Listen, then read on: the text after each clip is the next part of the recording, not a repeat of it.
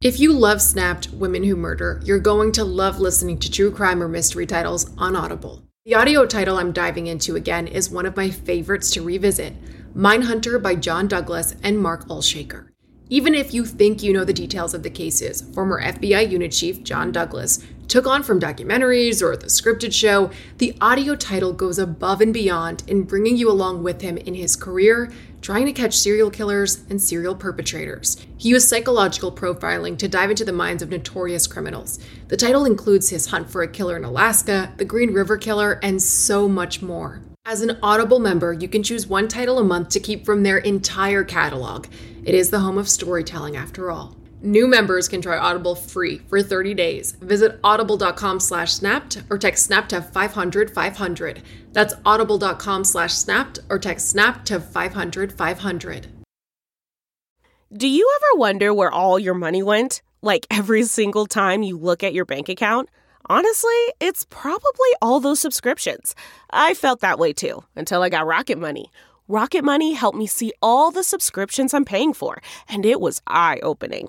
Between streaming services, fitness apps, delivery services, it all adds up so quickly. Rocket Money is a personal finance app that finds and cancels your unwanted subscriptions, monitors your spending, and helps lower your bills. Rocket Money has over 5 million users and has helped save its members an average of $720 a year, with over 500 million in canceled subscriptions. Stop wasting money on things you don't use. Cancel your unwanted subscriptions by going to rocketmoney.com slash Wondery. That's rocketmoney.com slash Wondery. rocketmoney.com slash Wondery. After losing her husband to cancer, Helen Moore was suddenly the sole support for her four kids. Helen felt totally alone. She wondered how was she going to raise these children by herself? But then the widow met a local cowboy named Casey Elliott. We just ended up dating. We went to rodeos, rode horses, and worked cattle. I think it was more of a rebound. But after almost five years together, their relationship came to a sudden and dramatic end. I just told him to get out. I just don't want you in this house anymore. She indicated to us that Casey left in a huff and he'd never be seen again. At least, not alive. We got a call that a body had been found out on Possum Kingdom Lake. To have someone murdered and their body dismembered, it was beyond comprehension. It was missing the head. It was something like out of a horror movie. But where was the rest of Casey? The other pieces had to be out there somewhere. How had he died? When they did the toxicology, they found it morphine 23 times what would be considered a lethal dose. And why is Helen changing her story after more than 20 years? I'm not going to live in fear anymore.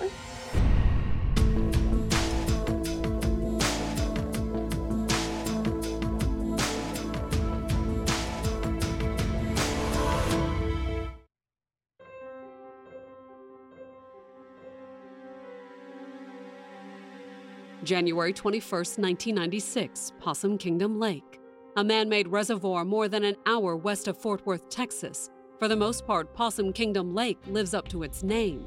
It's the center of a scrubby wilderness full of prickly cactus, white tailed deer, and of course, possums. It is very rugged. It's always been a favorite place for people to build cabins and go fishing and swimming and hunting whether they have permission to be there or not. Landowners had a lot of trouble with poachers and trespassers. So when a local landowner saw tire tracks leading into his woods that Sunday morning, he assumed that poachers had been at it again. They had had problems with deer hunters in that area, so he walked up in there to investigate. And his suspicions appeared to be confirmed as he neared the lake shore. From a distance, he thought he saw a butchered deer carcass. But once he got closer, the landowner realized that the bloody object half hidden in the tall grass wasn't a dead deer. It was part of a human body. The body of a male with the head missing, the hands missing, and the legs missing. Horrified, the landowner rushed back home and called 911. And when deputies from the Palo Pinto County Sheriff's Office arrived at the scene, they faced what appeared to be an almost insurmountable task establishing the dead man's identity. Normally, you can check for fingerprints, dental records. When you dismember a body, you remove the normal sources of identification. However, there was one thing about the dead man that the dismemberment couldn't disguise. He was a large man and obviously very heavy. And when the Palo Pinto deputies looked into it, they discovered that a missing persons report had been filed barely 24 hours earlier in neighboring Young County concerning a man named Casey Elliott. Casey Elliott was described as a Caucasian male with a very large frame, uh, approaching 300 pounds. If the two cases were connected, investigators would have a mystery on their hands. How did the cowboy who had disappeared five days earlier end up dismembered? And could his live in girlfriend, 41 year old Helen Moore, help them solve his murder?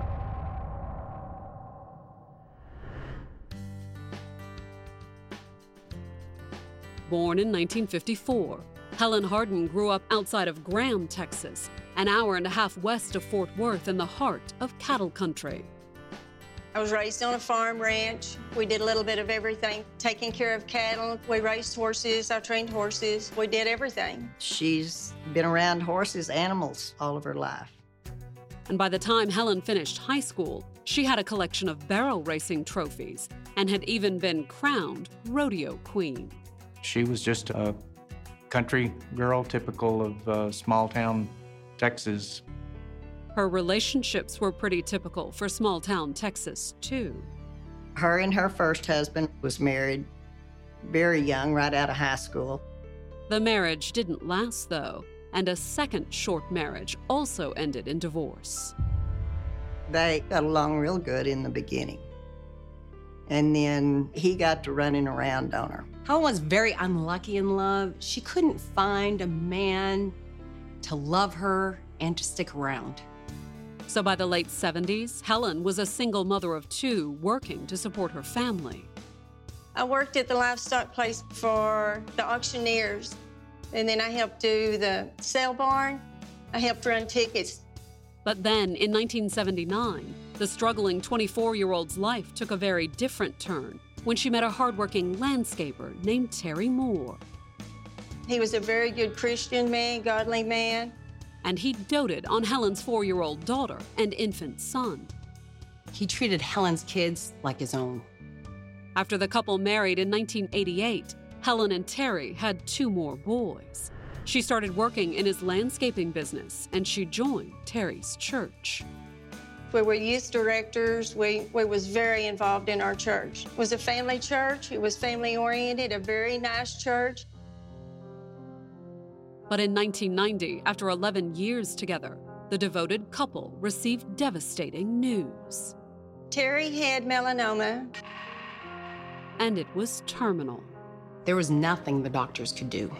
Her husband was sent home in a hospice situation with morphine and instructions to the family on how to administer dosages.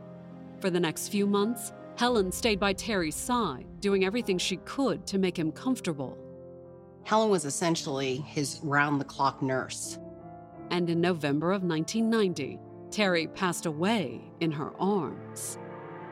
After Terry's death, Helen felt totally alone. She wondered how was she going to raise these children by herself? Only 36 years old, with her future uncertain and her husband gone, Helen fell into a deep depression. We quit going to church. I quit going to church. They didn't know what to do with the widow and four children. And since she and Terry had given up their landscaping business when he got sick, she was soon struggling to get by. She did odd jobs, yard work, worked cattle for herself and for other people. But less than a year after Terry's death, Helen would have the chance to make a fresh start. It was 1991 when Casey Elliott came knocking on Helen's door and asked if he could use her bathroom. Casey Elliott was a local cowboy. The well went out at the ranch where he was working at. And Helen, with typical small town friendliness, said yes. After that, Casey stopped by regularly for the next few weeks, even after his well was repaired. He was always around my boys and always doing, wanting to do stuff with them. Helen was more than happy to have a father figure in her sons' lives. He was a good guy, really likable. More than one person referred to him as being a gentle giant. And the more Casey came around, the more Helen realized that she and the gentle giant had a lot in common. He had at least more than a casual interest in rodeoing and involving children in rodeo activities. And before long, Helen and Casey had become an item. I don't know, we just ended up dating. I think it was more of a rebound than anything from Terry.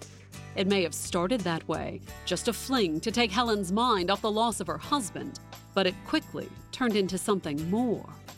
One thing led to another, and he just started staying more and more at her house. He ended up just staying.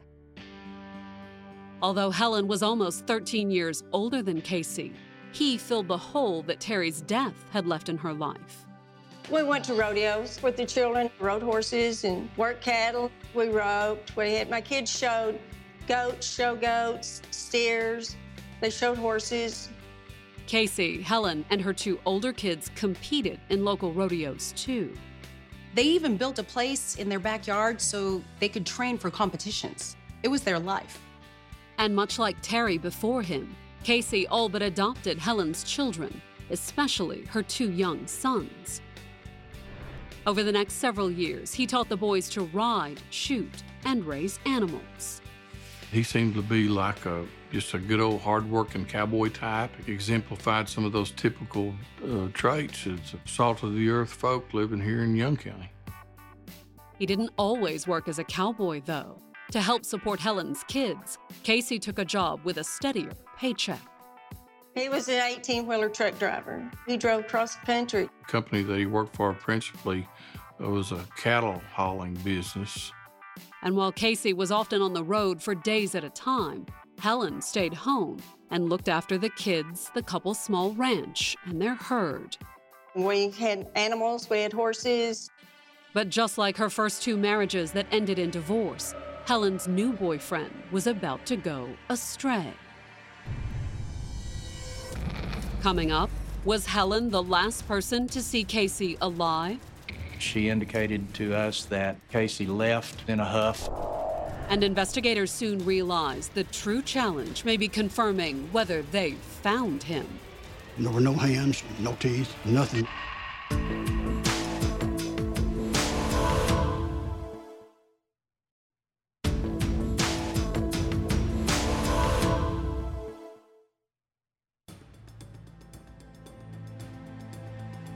On January 20th, 1996, the Young County Sheriff's Office received a call from the father of a local cowboy and trucker named Casey Elliott. He told the deputies that he hadn't seen or heard from his son in about five days. He was a long haul trucker, didn't come back home for a few days. You know, that's not that uncommon.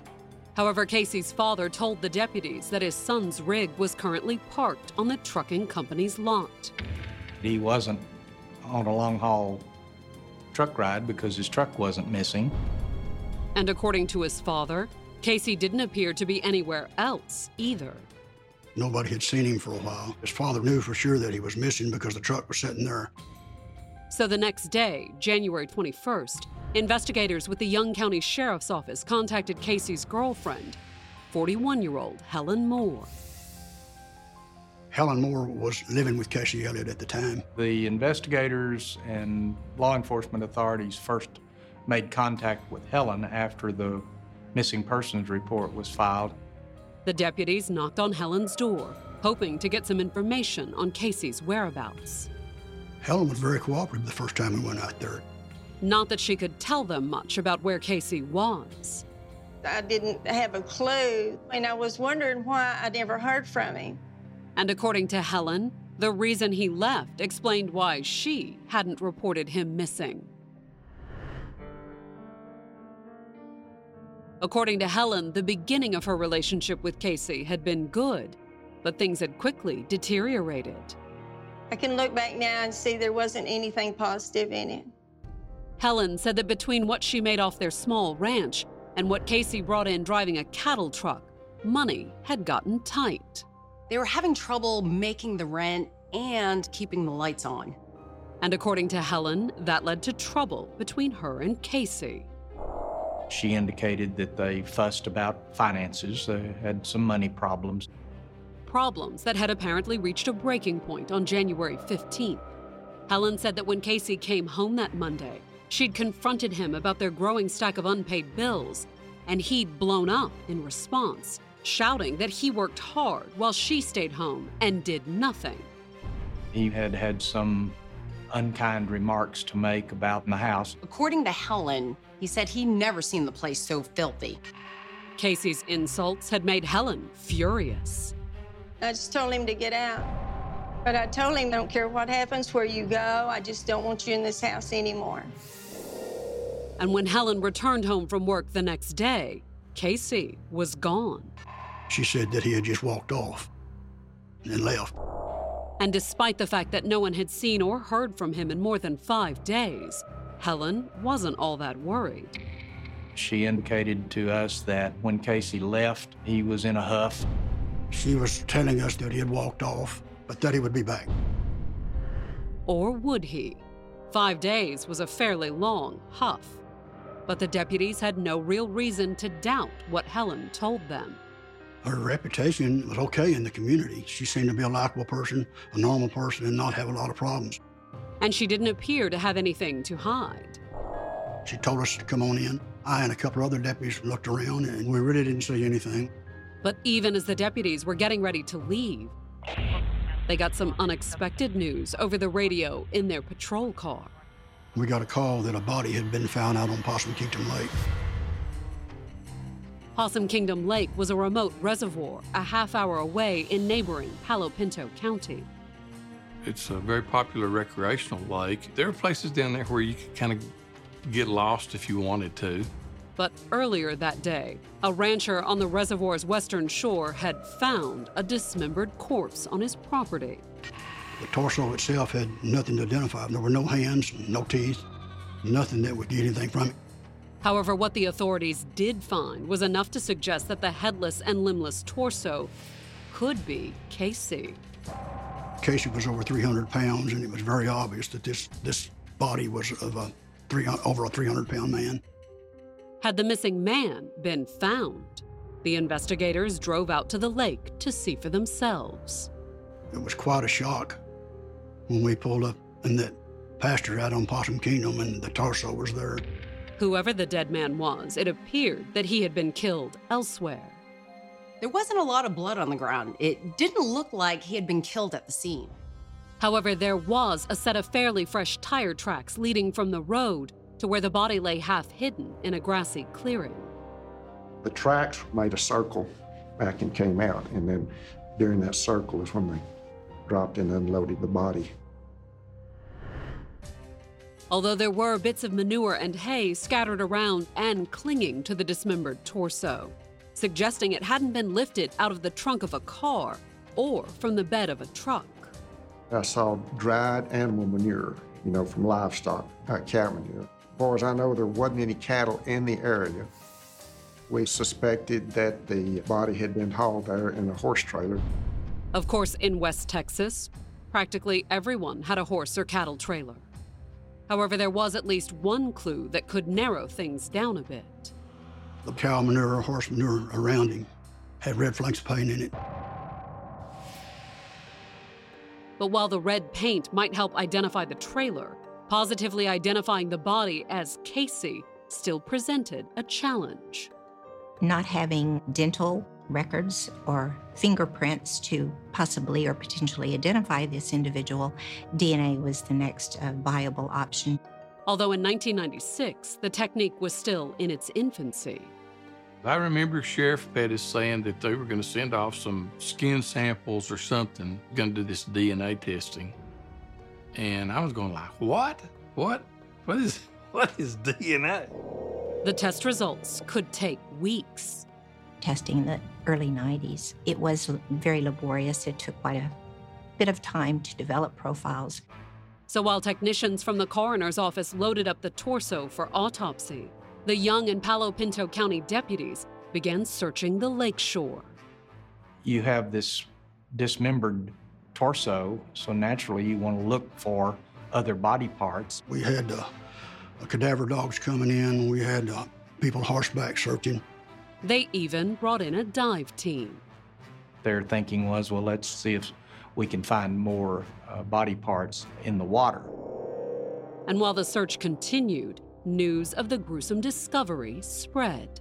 How do you conceive of something like that happening, especially here in our peaceful little town? It's just, it was just shocking. Murders are relatively uncommon in this part of the world. But while the public struggled to process the horrific crime, the investigators had a few theories about what might have caused it. Our assumption was there's probably some kind of dope deal where they was trying to hide the body. However, cross border drug cartels weren't the only ones who might butcher a body and dump it in the wilderness. Another theory had the investigators wondering if the murder could be the work of a serial killer.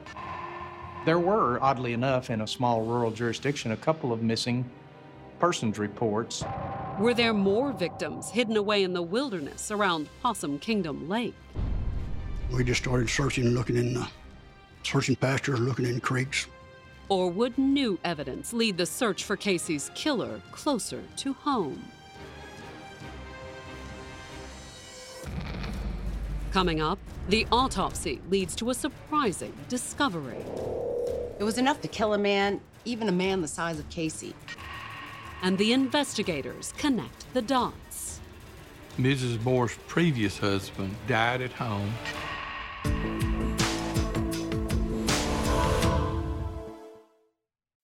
As a SNAP listener, you know the world can be a dangerous and unpredictable place.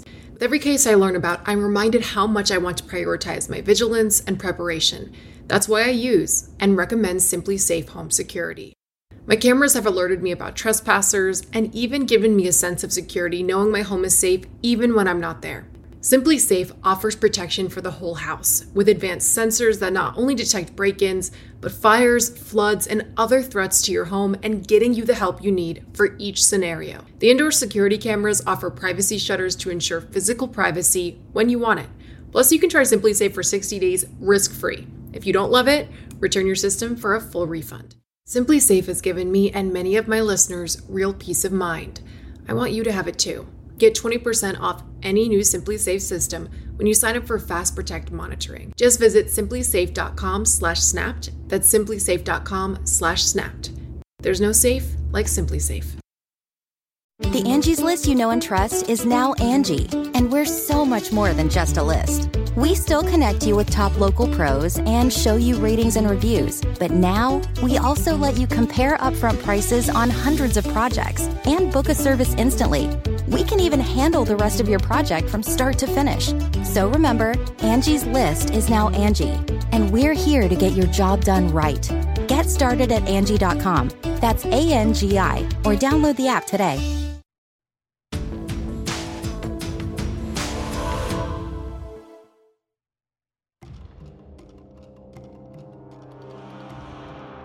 By the end of January 1996, it had been more than a week since Casey Elliott's father had called the Young County, Texas Sheriff's Office to report the 28 year old cowboy and trucker missing. And it had been two weeks since he'd apparently walked out on his live in girlfriend, 41 year old Helen Moore. Helen told us when we first started the investigation that the reason he got mad and left, walked off, was that they were fighting about money. The investigators suspected he was never coming back. A day after the 300 pound cowboy was reported missing, the dismembered torso of a large white male was found near Possum Kingdom Lake in neighboring Palo Pinto County. It didn't take much of a leap, even missing the head, the hands, and the legs, to assume that that torso probably matched Casey Elliott. Although official confirmation would require DNA testing and time. And in 1996, we were using a high molecular weight DNA process. It was much more time consuming. It also required a larger sample. of a biological fluid or a sample to, to produce a DNA profile. An effort was made and was successful in obtaining DNA uh, for comparison uh, from family members. And while the DNA testing had yet to confirm that the remains were Casey's, the autopsy of the torso did have some interesting things to reveal. First off, whoever had dismembered the body had done an expert job, severing the head and limbs cleanly at the joints. Whoever killed Casey knew how to butcher an animal. However, that wasn't the most interesting thing the autopsy revealed. When they did the toxicology, they found morphine. And they found a lot of it, too. The toxicology report indicated as much as 23 times as much as what would be considered a lethal dose. It was enough morphine to kill a man, even a man the size of Casey. Although, while the torso showed no injuries beyond the dismemberment, the medical examiner couldn't determine an exact cause of death. It's possible, due to the missing body parts, that his throat could have been cut. Due to the dismemberment, the investigators couldn't really confirm if that was how he died, but they had identified a suspect. They were focused on Helen Moore. And the reason had to do with the morphine found in the dead man's system. Mrs. Moore's previous husband was a victim of cancer. He died at home, and the doctors treating him prescribed morphine to control his pain in the final days. The doctor had prescribed the morphine, but it was Helen who administered it. She knew how to inject morphine. The doctors showed her how to use it. And the investigators didn't think it was a coincidence that a body fitting Casey's description had turned up with a lethal dose of the drug in his system. We were pretty sure at that time that she had probably given him morphine, and that's probably what had killed him. The question was could they prove it? While they waited for the results of the DNA analysis, the investigators paid another visit to Helen's ranch. She gave us access to her property. I and a couple other deputies went out there several times and looked around. And searching the barns behind the house, they noticed something interesting about Helen and Casey's horse trailer. It just so happens that the floor of the trailer was red. That was just uh, one more piece of evidence to put together with everything else that we got that was pointing toward her. One of the law enforcement officers discovered red paint flecks in the manure droppings at the dump site. The paint wasn't the only thing connecting Helen's trailer to the pasture at Possum Kingdom Lake, where the killer had left Casey's body. The body was dumped in a prickly pear patch. We found prickly pears in the tires that indicated that that trailer had been out there where, we, where the body was found. While the paint and the prickly pear spines put the trailer at the dump site, proving it had been used to haul the body might be difficult. Everything was washed and kind of clean. But had the person who had hosed out the trailer been thorough enough? Because when the investigators took a closer look, they made an important discovery. Deputy Morton went in and cut planks out of the bottom of that trailer and turned them over, and they found blood. That blood was sent to the lab for DNA purposes. And while they didn't yet know if it was Casey's blood, what the investigators found was enough to bring Helen in for questioning. I interviewed her in my office at the sheriff's department here. During the questioning, Helen told the investigators that she had used her horse trailer recently, and she admitted that she had hosed blood off of the floorboards.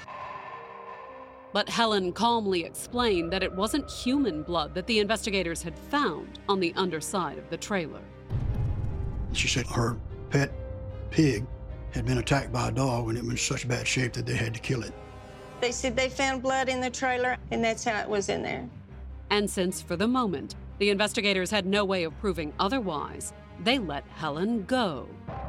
We didn't really believe it all, all that much, but uh, it was feasible. However, on February 9th, the investigators would confirm one of their suspicions once they got the DNA results for the dismembered torso found near Possum Kingdom Lake. From the torso, we were able to uh, develop a DNA profile and compare it to the biological mother and biological father of Casey. And the DNA actually was able to identify him. It was, in fact, Casey Elliott. Three weeks after he disappeared, the missing cowboy had finally been found. It was hard on the community coming from a small community like this where everybody kind of appreciates everybody else. In addition to the DNA, the lab also tested the floorboards taken from Helen's trailer. The boards of the trailer tested presumptive positive for blood, for pig blood. But pig's blood wasn't all that the tests revealed. One of the samples did test positive for human blood. And not just any humans, according to the DNA analysis. The blood that was on the boards, the underside of the boards of the trailer, was proven by DNA analysis to be Casey Elliott's blood. It wasn't quite a smoking gun, but it was close enough for the authorities. A very strong circumstantial fence just gradually closed around Helen. And on March 19th, 10 days after Casey's closed casket funeral, the investigators placed her under arrest. Helen showed no emotion when we put the cuffs on her. She wasn't answering any more questions either. They started questioning me. They were saying, well, you did this, you did that. I just, I didn't do it, so I never thought I would go to prison.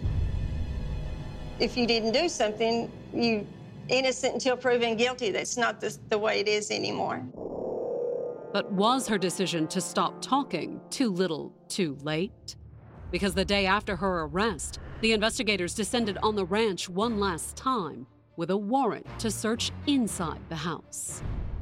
When we searched the house, we found the morphine. The morphine helped to tighten the ring of evidence closing in on Helen Moore. Coming up, is the evidence as airtight as the prosecutors believe? There was a pretty wide discrepancy between her size and his size. Or will the case take an unexpected turn? I expected it to be a war in the courtroom.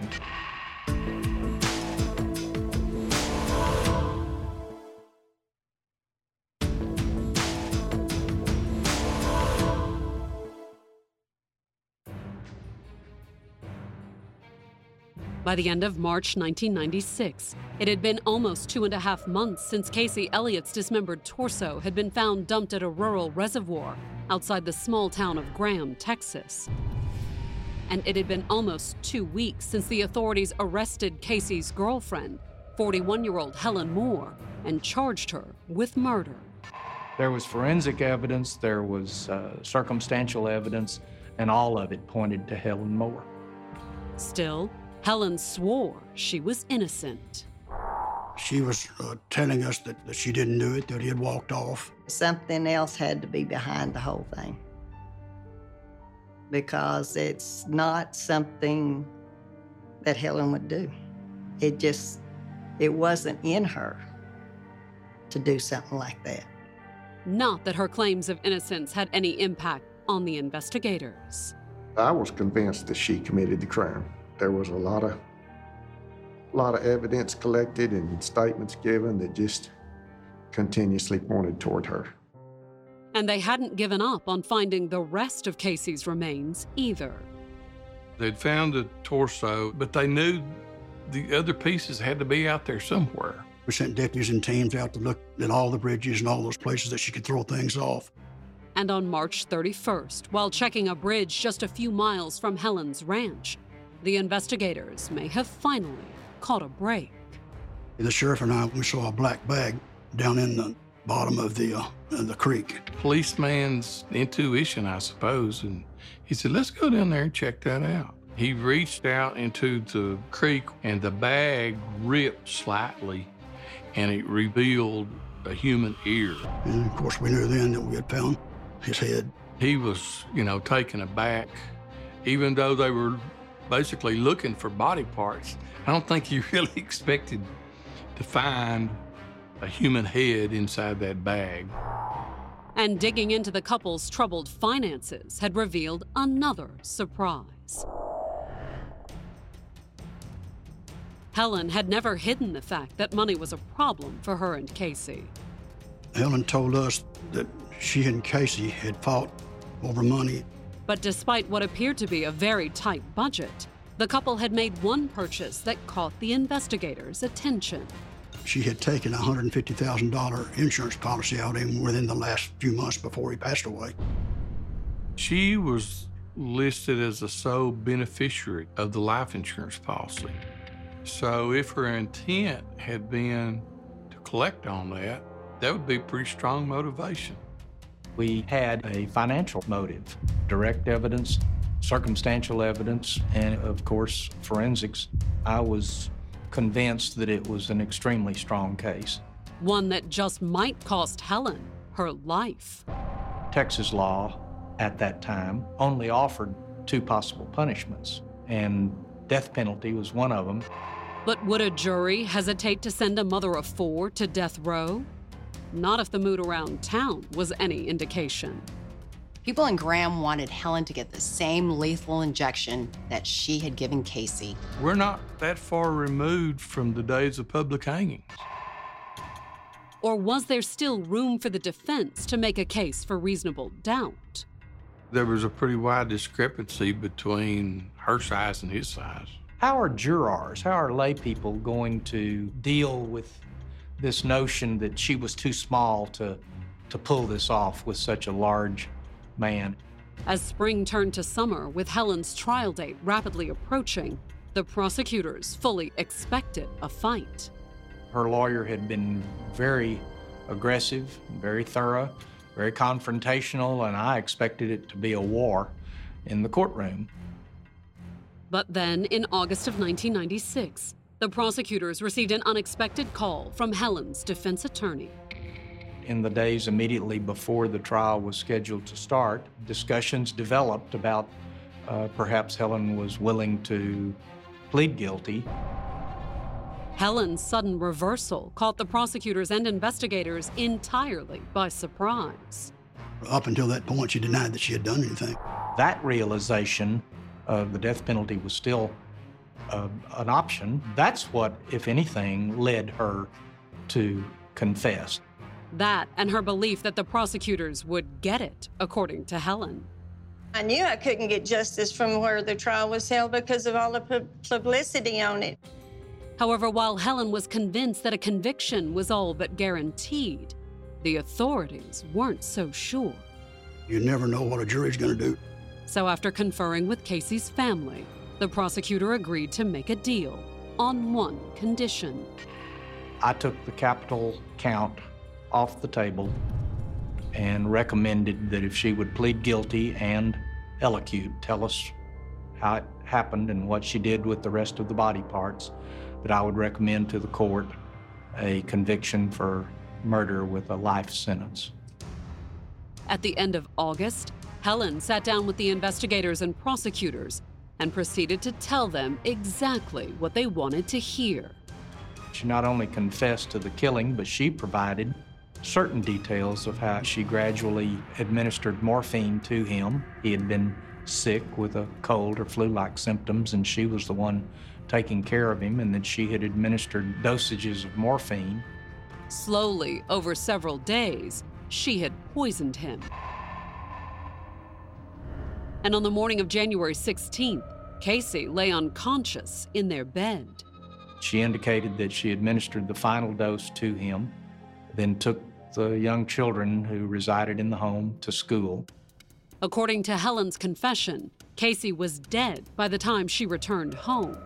And while the children were in school, she tackled the most difficult part of the job moving his 300 pound body. She secured a tarp and laid it next to the bed and rolled Casey's large body off of the bed onto the tarp.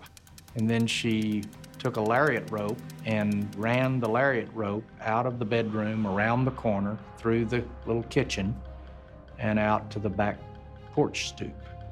She backed the horse trailer up to the back door, unhitched it, ran the rope through the horse trailer, and tied the end of the lariat rope to the trailer hitch, and then gradually drove away from the horse trailer, thereby dragging Casey's body out of the bedroom, around the corner, and out the back door, ultimately into the horse trailer.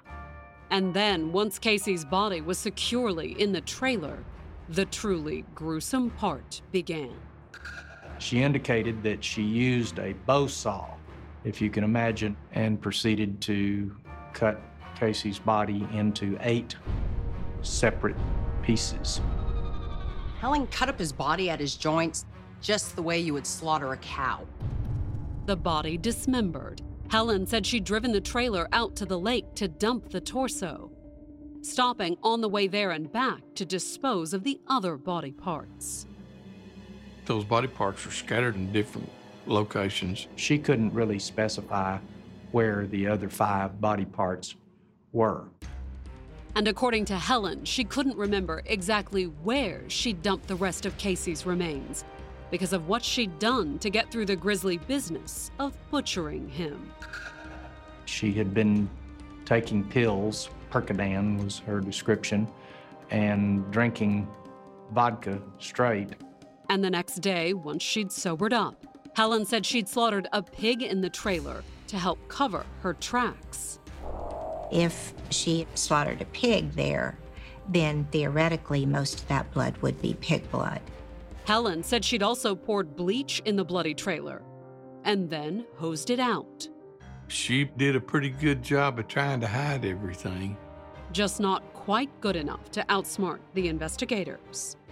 They tied this case together just as well as big city detectives can do.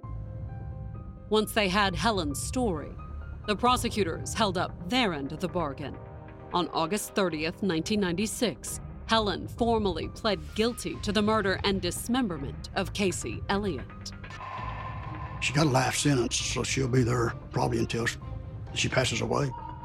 Even if the 41 year old was technically eligible for parole. She couldn't even ask to be considered for parole until after serving 40 years. For Casey's family, it was the end to a seven month long nightmare. They were happy with the outcome and felt like the person that killed their son uh, was brought to justice. So I feel good about it. And around Helen's hometown, most people were pleased that the brutal killer would probably be spending the rest of her life behind bars. You could almost feel a big sigh of relief in the community knowing that this has brought it to closure. That closure has lasted more than 20 years. But now, will a shocking new claim reopen the case? Coming up, Helen changes her story. I'm not going to live in fear anymore. Could it explain everything? She was trying to cover up for someone she loved.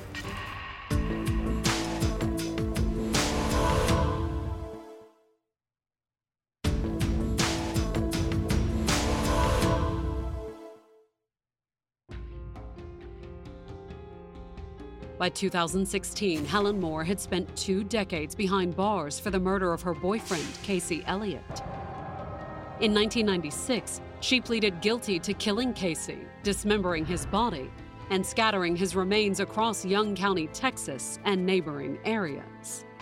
We were pretty pleased that she pled out and, and, and took the deal. But was Helen, now serving a life sentence, the 61 year old says that a guilty plea was her only option. I decided it the night before I pled guilty because they were my attorney told me that they was going to go for the death penalty if I didn't. But now, Helen says it's time to tell her story. According to Helen's new story, her boyfriend wasn't the gentle giant people believed him to be. He was abusive, verbal at first, and then it became physical. And she claims that for almost five years, she'd essentially been a prisoner in her own home. You did a lot of mental abuse, like nobody wants you, you couldn't find anybody else. If you try to leave me, I'll either hurt you or one of your children. There's no way Helen could have fought back on, on Casey because he was just so much bigger than her. Despite the abuse, Helen said she had nothing to do with killing Casey or dismembering him. I couldn't do that. I couldn't do that to a human being. But if she didn't do it, who did? According to Helen, one of her teenage children killed Casey. He was sexually abusive to him. And according to Helen, rather than see one of her children suffer in prison, she'd sacrificed herself instead. She was trying to cover up for someone she loved. I didn't want to put their lives in jeopardy or fear at that time. But now, after two decades in prison, Helen says that she's tired of suffering for someone else's crime. I'm not going to live in fear anymore. It's an incredible story, but is it the truth? Her friend Ketta Kanzler has always believed in Helen's innocence. I would hope that Helen could get out and get a new, get a trial and be able to tell her side of the story. But the prosecutor who put Helen in prison remains convinced that her original 1996 confession was genuine. To my knowledge, she was not coerced by anything other than the tightening noose. Uh, as the day of reckoning, beginning of her trial, crept closer and closer, and the fact that Helen had turned on her own children and accused one of them of murder. To some, it's not much of a surprise, especially considering what she had already done to Casey. How could one human being do that to another human being? It was almost like the definition of evil. Helen Moore will be eligible for parole in 2026 when she's 71 years old. The rest of Casey Elliott's remains were never found.